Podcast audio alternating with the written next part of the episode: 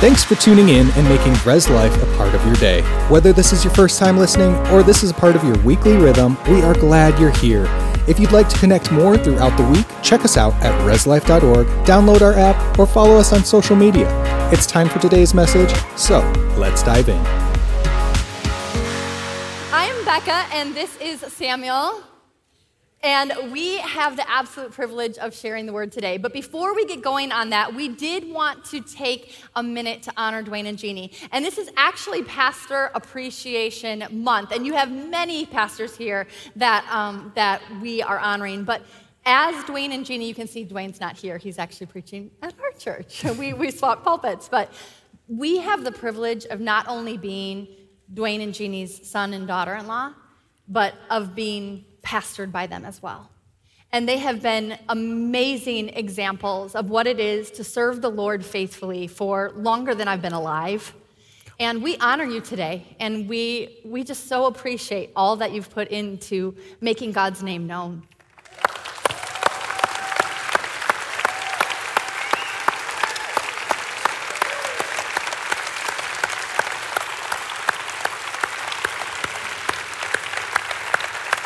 Thank you so much. Well, let's pray. Lord, we come before you today and we thank you for the goodness of who you are. And Father, we just thank you for the gift of marriage. And today, as we share on marriage, we just thank you, Lord, that all those people in this place who have come together with a spouse, Father, that they would um, leave knowing what your word says about their future, Father. And those who are single, I pray that they would leave more empowered, Father, to live for you. And we pray that this message would not just be information, but that it would be revelation that leads to transformation by the power of your Holy Spirit. And it is in Jesus' mighty and yet oh so tender name we pray. Amen. Amen. Well, if you don't know, it's just a little bit of our story is we met on Valentine's Day 2005. We were over at Inside Moves off of 76th Street, and I was there rock climbing. Um, and we were just kind of, I, I, was just there. I was on the wall doing, doing some rock climbing stuff. And, and this girl comes over, and I, I should probably add, I had my shirt off. And so I was, I was on the wall. I don't know if I mentioned that part yet. So, so I'm there climbing, and I do this move where you like, you let go, you jump up, and you grab another one. It's called a dyno. So I do one of those, and I, and I end up back, back down off the wall. And this girl comes over, and she, she says, Hey, um, nice body. And, oh, okay, so she said nice moves, but you know what she meant. Like, we all know what she meant. Obviously, obviously. And, and so we just said hi, spoke just, just briefly. And I didn't think, I didn't think a ton of it. I mean, it was Valentine's Day, and, and she was there with another guy, and, and I was there with my little brother. So, I mean, there's, there's, there's that. Which, so, do, you, do you remember him having his shirt off? he says he doesn't pay attention. I don't know. But, anyways, I'm glad he doesn't, by the way. But so, and then a, a, few days later, my roommate comes up to me and gives me a phone number and says, You've got to call this girl. And he says, uh, I met her. She lives out in Holland, but she thinks she already ran into you rock climbing. And I'm like, Yeah, probably. And, and he's like, Well, give her a call. So, so I called her and said, Hey, love, love to get together. Said, said, you know, just give me a call, or I'll call you, or we can meet up, or something. I covered all my bases. I was like, This girl, I'm, I'm going to at least meet her. And so we cover all those bases. So seven days later, we go out on a date. We went rock climbing again. And, and I met her and was just like, holy cow. So seven days after that, we were on our way to Wisconsin, where she's from, to meet her parents. And I mean, we were in Wisconsin, so we go over there and, and we meet. I, I meet her parents, some of the most awkward moments of my life. But, anyways, and, and so we're over there, and I'm like, well, while I'm here, um, like, I, I better just ask because I'm, I'm, I'm going to marry this girl. So, sure enough, uh, we're, we're down in the basement playing, playing pool with her dad. And I said, um, Hey, Bruce. I didn't know his last name. I'm like, Bruce. Still doesn't. Um, yes, I do. I do now. I do now. But I was going to change yours anyways, so it didn't matter. So, so I was just like, Bruce, um, da da da da. I love your daughter. I want to marry her. And, and he looks at me and he goes, Are, are you asking? Like, like, like, are you, is this it? I'm like, This is it. I am, I am asking. And he looks at me and he goes, How long have you known her? Okay, now I do want to interrupt for just one second because my parents dated for five years and were engaged for one. And I am the oldest daughter in my family. So, So I love that he asked, like, how long have you known her? Because that was twice as long as we'd been dating. So I was like 14 days. Like I've, I've known her two weeks. Two weeks. And I still remember it. He looks at me and goes, I two weeks is a little shy of prudence. Like, and I don't remember what else he said about after that, except it did, it, it kind of turned into a negotiation. Like literally. He's like, Does she know you're asking? And I'm like, Well, well, on the way over to Wisconsin, we, we were just like listening to some music and we're, we're cruising along. And, and Becca's plan was she was in seminary, she needed to get a summer internship. And so she was going to be heading to, was it Kentucky? Kentucky. To intern at a camp for the summer. Because again, we met in uh, February, Valentine's Day. And so on the way over there, I was like, hey, uh, what if instead of going to Kentucky, you, you stuck around here and you did your internship at, at, at my dad's church, at, at Res Life? And, and she's like, well, that would work, but where would I stay? And I was like, well, if we get married, you could live with me. So, so, so I was, and she said, that sounds good. So I turned the music back up, right? Like, that settles that, of course. And, and so now her dad says, well, does she know you're asking? And I'm like, yeah, of course. Like, yeah, we asked in the car, kind of, so that, that- totally.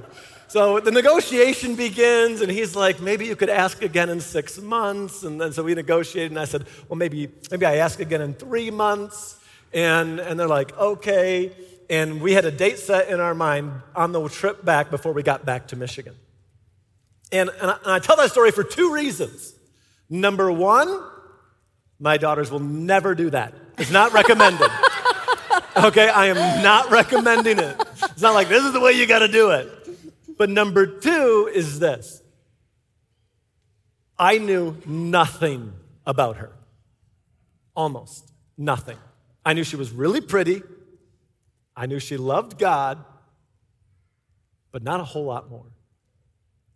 And I think today, which is 17 years and five kids later, we have a 15 year old, a 14 year old, a 12 year old, a 10 year old, and a six year old. And we just have fun. It's just a party everywhere we go. We take the party with us. They're a riot. But I think we're a great example of the fact that any two people who decide to do marriage God's way, any man and woman who decide to do marriage God's way can have a great marriage. There was thousands of things I did not know about her, oh yeah. but I knew the important things. I knew the important things. And if we do it God's way, we can get the results that He promises. Mm-hmm. In marriage, God designed marriage. And he wasn't, he didn't look at Adam and say, like, that guy's having too much fun. We got to do something about this. No, God looked at Adam and said, This perfect man, yet he looked at Adam and said, It is not good for man to be alone. Mm-hmm. And so he created woman, not to be a burden, not to be a ball and chain, but to have fun together. That's what marriage is supposed to be. Marriage is potential. And it can be the closest thing to heaven, and that's what it's meant to be the closest thing to heaven that you experience on earth. Mm-hmm. But that pendulum swings the other way. And it can also be the closest thing to hell you experience on earth. I hope it's not, but it can be. But when we do it God's way, man, from wherever we are, it can be great. Shall we just jump right in? Yep. Come on. So let me just quick hit three lies that if you believe will stop you from experiencing the marriage that God's designed you to have. And lie number one is this that you married the wrong person. That you married the wrong person because you didn't get connected on 277 different levels, and those are the, the, the, the troubles you're having. And, and through, these, through this series, you guys have heard this over and over. 1 Corinthians 7 28, those who marry will have trouble. You have a great marriage because you fight for a great marriage. Yeah. Great marriage. Your grandma and grandpa stayed together. Did I say grandpa and grandpa or grandma and grandpa? Well, grandma and grandpa, I hope. Yeah, me too. Okay, so grandma and grandpa, they stayed together, and every couple that you know that has made it has made it because they stayed together. I know, I know. Nobody's mind just blew. But yet it's the truth. It's just the hard truth of they just didn't give up. Yeah. Those who marry will have trouble. And if you're in a valley, don't give up. It's a bad place to stop. Keep going, get through there. You did not marry the wrong person. And the next lie is this one it's the lie that, well, you're just not in love anymore. I mean, you can fall in and out of love, right? I mean, if you can fall in, you can fall out. Like you're just like, you're going, and then you're like, well, I'm not in love anymore. What am I supposed to do? Don't believe it for a minute. 1 Corinthians 13 4 says this it says, Love is patient, love is kind, it doesn't envy, it doesn't boast, it isn't proud, it is not rude or self seeking, it doesn't, it's not easily angered, it keeps no record of wrongs. Love does not delight in evil, but rejoices in the truth. It always protects, always trusts, always hopes, preserves. Love never fails. Now, let me just ask you a question How many of those things are a feeling? The Bible just listed 16 things that love is, and not one of them is a feeling. Love is a choice. You don't fall in and out of it, you choose to walk in it. Yeah, marriage is a pre-decision for how you're going to treat your spouse for the rest of their life, regardless of how you feel. It's marriage is when you say, you look at that list and you say, I am choosing to love you. I am choosing not to be self seeking. I am choosing not to be proud. I am choosing to lay myself down and rejoicing with the truth of God's word. I'm choosing to always persevere. Absolutely. And the next lie I want to make sure that you do not believe is this one it's that you already blew it. That you've been married too long, you've established these patterns, and it is what it is. The grass would be greener on the other side of the fence. We hear that all the time, but the truth is the grass is greener where it's watered. It's wherever it's taken care of. You don't need to go somewhere else to find something better. You can take care of what you have. Do not believe the lie that the great marriage boat has already sailed and that now you're just going to settle for what you've got. And this is it, and you can stick it out. You can grunt it out, and it might be hard, but you can do it. It might be hard, but you can make it great again. You can make it great.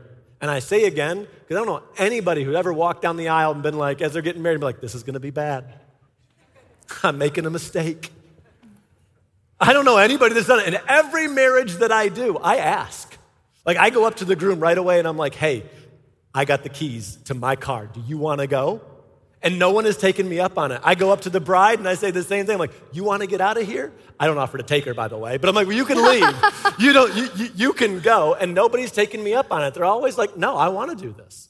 I, I, I see a future and it's going to be great. You did not blow it. It can be great. You know, when you're looking at Genesis, in Genesis, there's an account of Sarah, and Sarah overhears a promise that's given that she'll have a son, and she laughs she scoffs at the promise. Well, why? Why did, why did she laugh? Why did she scoff? Because instead, she accepted the valley of her life instead of the promise that God had given her. And when we look at our marriages, we cannot accept the valley. We have to look at the promise of what marriage is supposed to be. It is supposed to be a reflection of Christ's love for the church. That's what it's supposed to be. And we have to hang on to that hope. Because his intention, God's intention with marriage, is that two become one. Not two halves become whole. If you're single, you're not broken. You're not like missing something. I think it's fun to say, like, it's my better half. Absolutely. But it's two that become one. That's God's goal for marriage. It's not two people who live together, it's not two people who share bills. It's that the two become one. So, how do we do that? How do we do it? If you want the world's results, do it the world's way. Let me just tell you God designed marriage, and it is meant to be great. So, how do we do it? Number one, how do we do this? The two become one. Number one is this realize that you're complete through your union with Christ. You're complete through your, with your union through Christ. It's Colossians 2:10. So also, you are complete through your union with Christ. It's not that other person. If I look to Becca to give me what only God can, she will always fail. If I look to her And I need her affirmation because without it, I can't make it through that. I need her to tell me how great I am, how good I am, how, how what I did was great. All those things are wonderful. But if I'm relying on her for my value, it isn't going to work. It will always lead to problems. She's going to fail, she's going to do it wrong. We have to look to God every single time. Yeah, you know, I was thinking this week about um, carbon atoms, right? Because everybody just thinks about carbon atoms. Um, and I was thinking about this in, in terms of marriage. And I was thinking when we try to do marriage with just Samuel and Becca, when it's just that two dimensional thing, if you look at carbon atoms, when carbon atoms are arranged two dimensionally, it forms graphite, right? Pencil, slate, something that's easily broken, easily shattered. But when we look at carbon atoms that are arranged three dimensionally, God, Samuel, and Becca, all three of us, that creates diamond. Diamond is the hardest known natural substance, known natural substance, and you can't break it. Both things are look the same. It, the marriage looks the same, but one is easily broken and one is indestructible. Come on. The next one is this. The next one is this it is vision. You want the two to become one? Then you're gonna need, and you need vision. I've heard it said before that division is exactly that. It's two visions, diverging visions. You have, you have, you have separate things. The Bible says in Amos 3 3, it says, How can two walk together without agreeing on the direction? That's just going for a walk. I, you're doing a little bit more than that if you get married. Have a vision. It was years ago, I was out, out for a run listening to a podcast, and, and I just, just, just love it. I love content that way. You just get on there, you hit it, and hit it like maybe two and a half, three times the speed, and you're just running along the side of the road, and they're telling you what the Word of God says and what it has to say, and how you can apply it to your life, what your marriage needs to do, and your kids. So I just, I just absolutely love it. And I'm, I'm all of a sudden, the guy I'm listening to, he says, Hey, business people, he says, you have, you have a vision for your business, don't you? You have a business plan, you have a future, you know what it is and where you're going.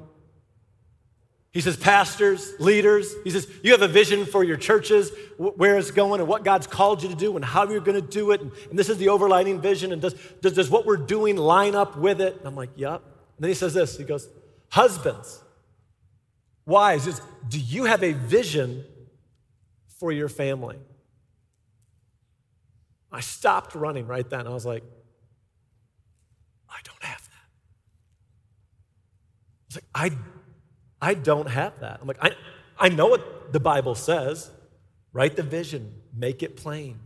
And I went, I went home and I was like, hey, babe, I, we got done running. I just went in the house and I was like, wait a second. We know what we're doing and kind of where we're going, but it's, it's, it's not clear. And so we sat down and we wrote it out. We wrote it down like, what is it that we're going to do? Well, we're going to build the church. You know, at the time I was, I was on staff actually here.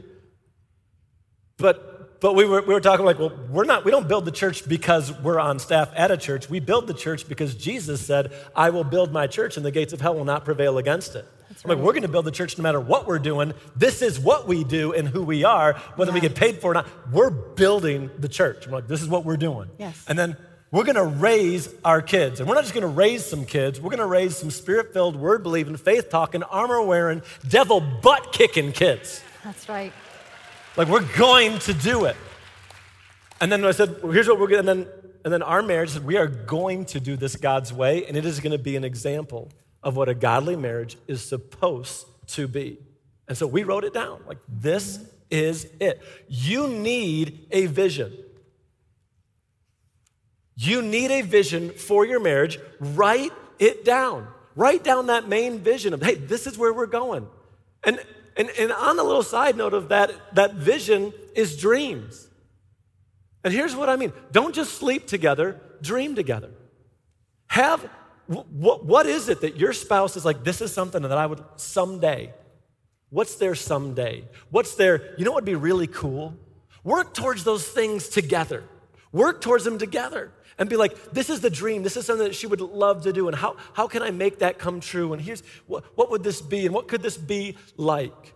And the thing is, you don't have to. You, you can have the same vision and still have different ways to, to bring it into fruition, right? We have a military, but we have different, we have the same plan, but we have different ways of achieving the results we want, right? We have a Navy, we have an Air Force, we have Army, we have, you know, we have different ways of achieving the same plan. And so this doesn't mean that you have to all of a sudden have the gifts of the other person. It means that you focus on where you guys are going together and then you use your gifts, both of you, to go that direction. And if you have kids, I think it is even more important that you have vision, that you write it down. This is what we're doing. And what is not vision is a we don't want to do this. What you don't want is not is not going to help. That vision is this is where we're going. Not well, I don't want them to be on drugs. I don't want them to get somebody or get pregnant. I don't want them to join gay. I don't want them to do this. That's that's not having a vision. That's that, that's not what that is. It's have a vision for your family. This is what we're doing. Something that you're like, well, this helps me to make decisions to look at and say, this is how we're going to live, and this is why. There is a difference, and we're going to honor God with what we do. And I think it's, it's really easy to get excited for, like in here. And it's something that I think is like fun, like, yeah, we could, yeah, vision. Woo, woohoo, woo, two hands maybe. Like, yeah, okay, let's do it. But it gets a little bit different when you're with your friends, especially when it comes to kids, and all their friends are doing something, and all your friends and all their parents are doing this, and you're like, well, we don't do that. And your kids are like, well, why? Well, because we go to church on Sunday. Because there's not going to be enough parents there. And I'm not going to, no, no, who, who's going to be there and who's going to be what and what are you doing? I don't think that that honors God, so we're not going to do it. I say that we do not sacrifice our children on the altar of political correctness. I, it's going to look different the way we parent our kids. Come on. And I don't, it might look strange to somebody else, but we, we serve an audience of one, and that's not just with our marriage, that's with our children's lives. Absolutely. And they're God's kids. Yeah. And as much as I love them, I ask my kids, I said, Who loves you more than dad? And every one of them knows the answer, and they say, God does. They're God's kids, and we're raising them to honor Him. And vision is a pre-decision of what's going to happen when decisions come up later. It's the screen that we sift things through and we run it through like this is what our kids are going to do. So if it doesn't line up with it, then then no, that's not what is the most important. Um, you may be popular, you may not. That's okay. You don't have to make that team.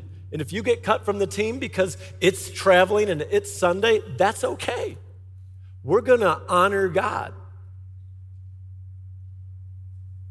I think one of the litmus tests for that would be this is if if somebody were to ask our kids what's more important school or God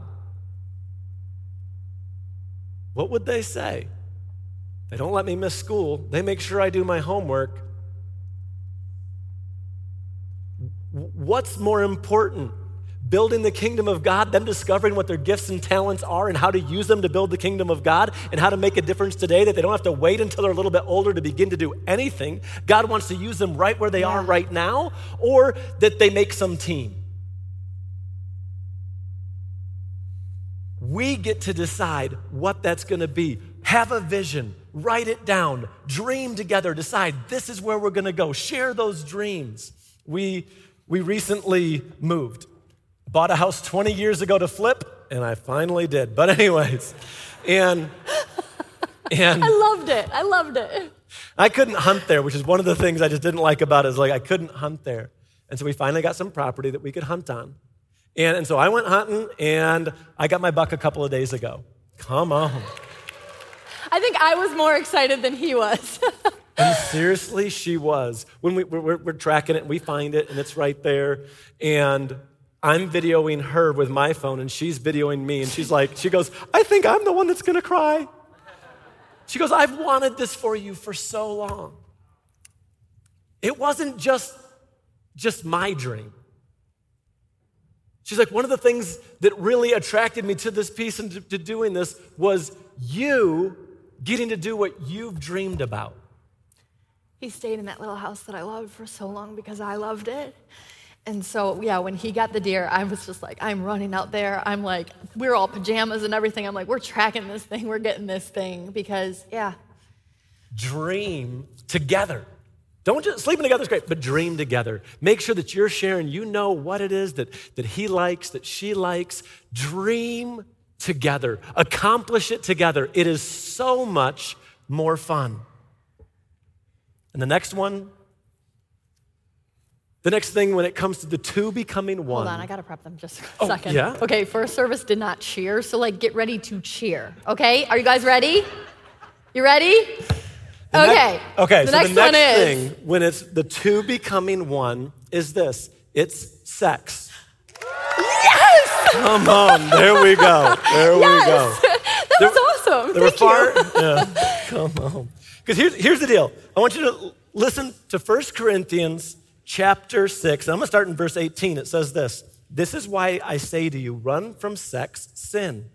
No other sin affects the body as this one does. When you sin this sin, it is against your own body. Sex is spiritual.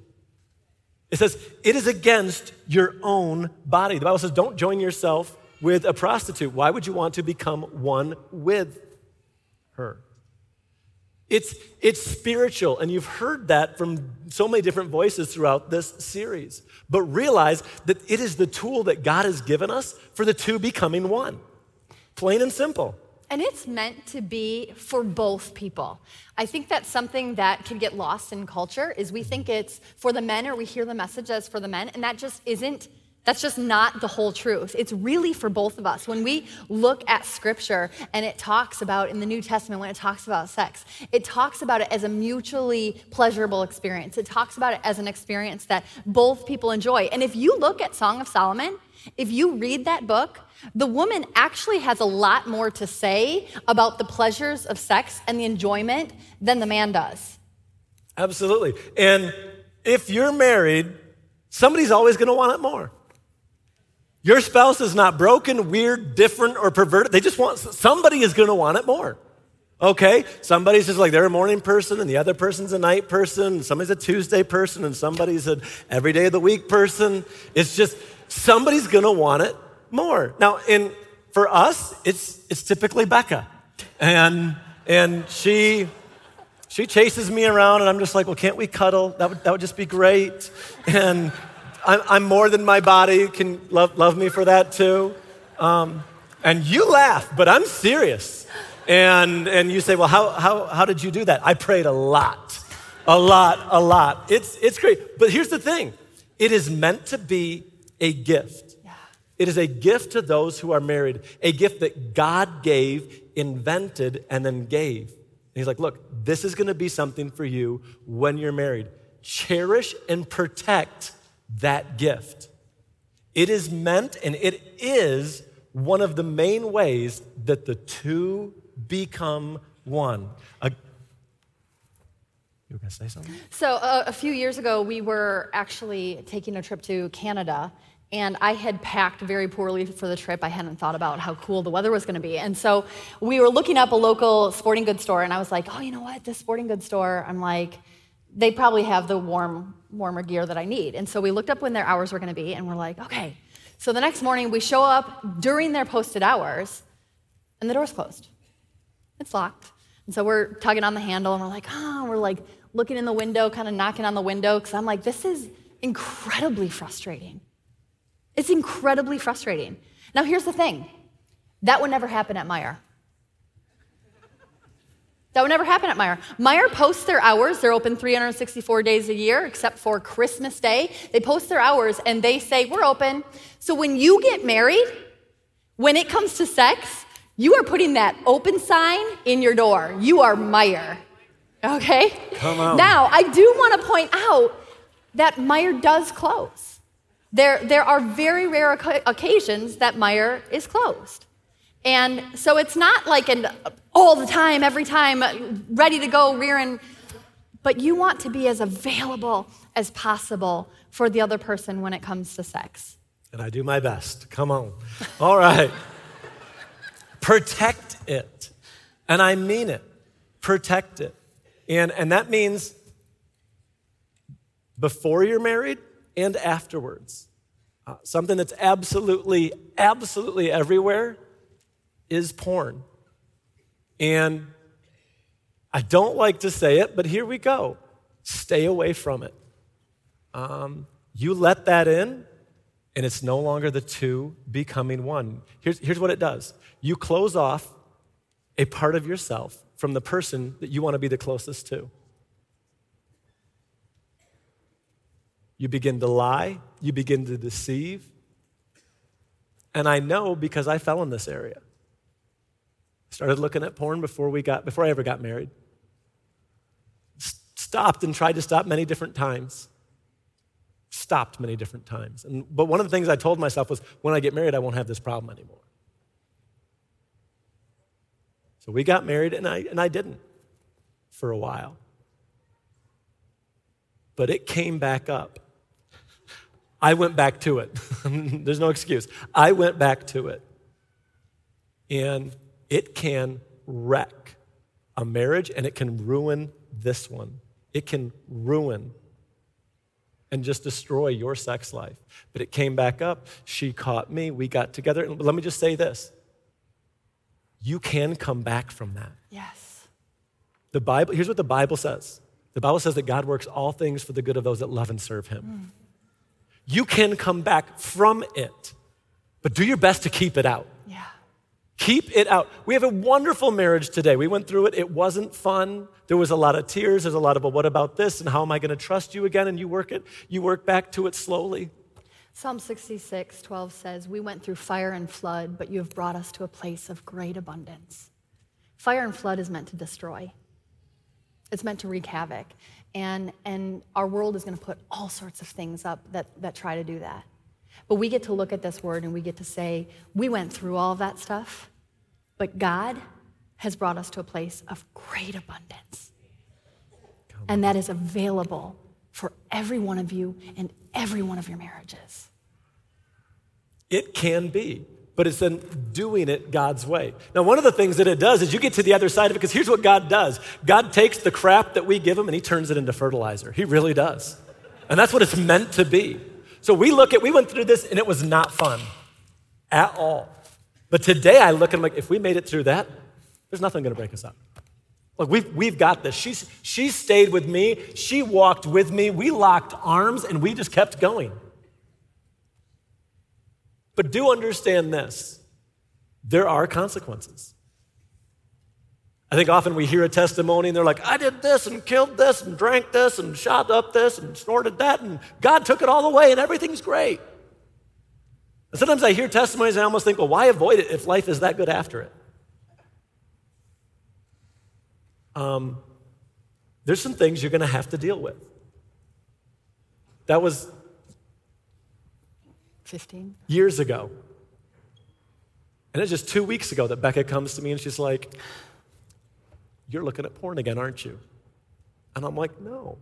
She's like, Well, I'm getting all these crazy ads. She says she's just getting these ads on her phone. And she's like, And then, and then if you're not looking at porn, then why aren't you pursuing me? As, why aren't you pursuing me more?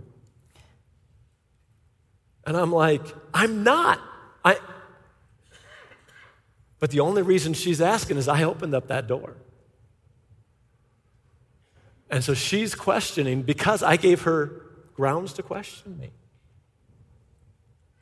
And just that breaks my heart. Like, I, but I can't undo it. And then she says, Well, why aren't you pursuing me? And I said, Well, why aren't you as. I, I feel like you're not being receptive. I'm like, I feel like I am, but you're not being receptive. And she's like, No, you're not pursuing me. And I'm like, Well, I know how we can solve this. Well, we can solve this in five minutes or less. Like, keep saying that. That's not. if, if I said that. in, the, in the short term, you know what I mean? And then like the long. Any, any, anyways, let's move on. You know, I do want to say just really quickly with that, this goes back to that three dimensional, two dimensional. If it was just Samuel and I, and I was holding him up as having to be my all, as having to be my, my fulfillment in everything, then those moments can destroy you. But if you already know what the word says about marriage, if you already know what the word says about your spouse, if I know that before he's husband, he is child of God, then I can, I can see him in that light and we can hit this as a team. Instead of it being, you're doing this to me, you're trying to hurt me, you've broken all my trust, we can't be, we can't be what we were. It's like, no, you know what? What we always were is connected to him. He was what gave us the provision for our marriage, the sustenance for our marriage, and we can always be that. Come on, I'm so thankful for her. But let me just say this God will take your mess and He can use it. But it requires us giving it to Him. God works all things together for the good. Keep reading. Of those who love and serve Him. It's doing it God's way. And we can't go back in time and change what we did, but we can start today and say, God, I give it to you all right now. I don't know what your marriage is. I don't know what you've done and haven't done, but if you'll submit and say, God, I'm going to do, do it your way today. Today I'll do it your way. God can make that, take that thing, that broken, that tarnished, that not what it could be, that we've settled for good and we haven't pursued great. If we'll chase after to God, I'll do it. I'll lay down my life and I'll serve her. God's like, watch what I can do with it. He can do amazing things if we'll give it to Him. The truth is, He could do amazing things with whatever we give Him, all of it. But it starts with giving it, whatever it is, to Him. Would you bow your heads and close your eyes? Know, we're out, we're out of time this morning, but what I just said is so incredibly true. It starts with you giving it to Him. I don't know where you are, I don't know what your circumstances might be, what you've done in your past, where you've been, but God does. And He loves you so much. He's a loving Heavenly Father looking down at you. He sees your mistakes. He sees every crack in your armor, everything you've ever done wrong. He knows it. And He loves you. And He wants, with all of His heart, for you to come to Him and say, Dad, I need your help. I've made a mess. Will you help me?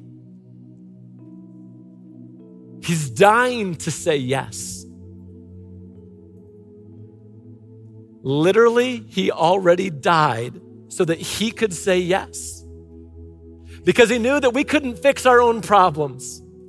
That was separated us from him was too big and too great for us. So he sent his son to die so that we could be free, so we could be forgiven, and so that he could have a relationship with us so that the things that hold us, He could break us free from. It's so easy to look at the Christian life and look at what God calls us to and be like, I could never do that. I could never be that. I've fallen so many times when we try, and God's like, I know you can't. That's why my son did. He died, and I want to empower you by my spirit to live that life you never could on your own because you can't. I can't. But through him, we can. If you're here, you say, No, I need that. I need to give my life to Him. Whether this is the first time or you say, Today I just need to come back. I need to give Him my all. I need to go all in for God. I need to stop holding back this and that area of my life. I want to cry out to my Heavenly Father God, I need you. I want your help. He's listening, He's ready, He's willing, and He's able. Jeremiah 29 11 says this I know the plans I have for you, declares the Lord plans to prosper you and not to harm you, plans to give you a hope and a future. That's what He wants for you. If that's you at the count of three, I want you to lift your hand and right in your seat, we're going to pray. And when we say amen, you can know that your sins are forgiven, set free, and begin to walk out the relationship that God has for you. Let Him empower you by His Spirit to live that life you know you can't on your own because you've tried and failed that you'd love the honor of praying with you. If that you get ready, you're going to be bold and we're going to lift it high. Get ready. One, two, three. Shoot it up and say, That's me. And today is my day. This is my time. Thank you. And I'm leaving here different. Set free. I'm going to be free and I'm going to be His. Here we go. Thank you. Thank you. Thank you. Come on, hands down. Here's what I want us to do right in our seats. I want everybody in here to repeat after me as we pray. And those that lifted their hands, as you say these words, say them from your heart. Make them your own. And let's all just pray out loud together. Say, Jesus, forgive me and make me new. From now on, I'm yours. Thank you for sending your son to die for me to shed his blood so that I could be free. From now on, God, I'm yours. With all that I am, I choose you. In Jesus' name, amen. Thanks for listening. We hope you've been encouraged by this message. For more information, if you're in need of prayer or just want to connect with the community, go to reslife.org follow us on social media, or email us anytime at reslife at reslife.org. We hope you have a blessed day, and we will see you again soon.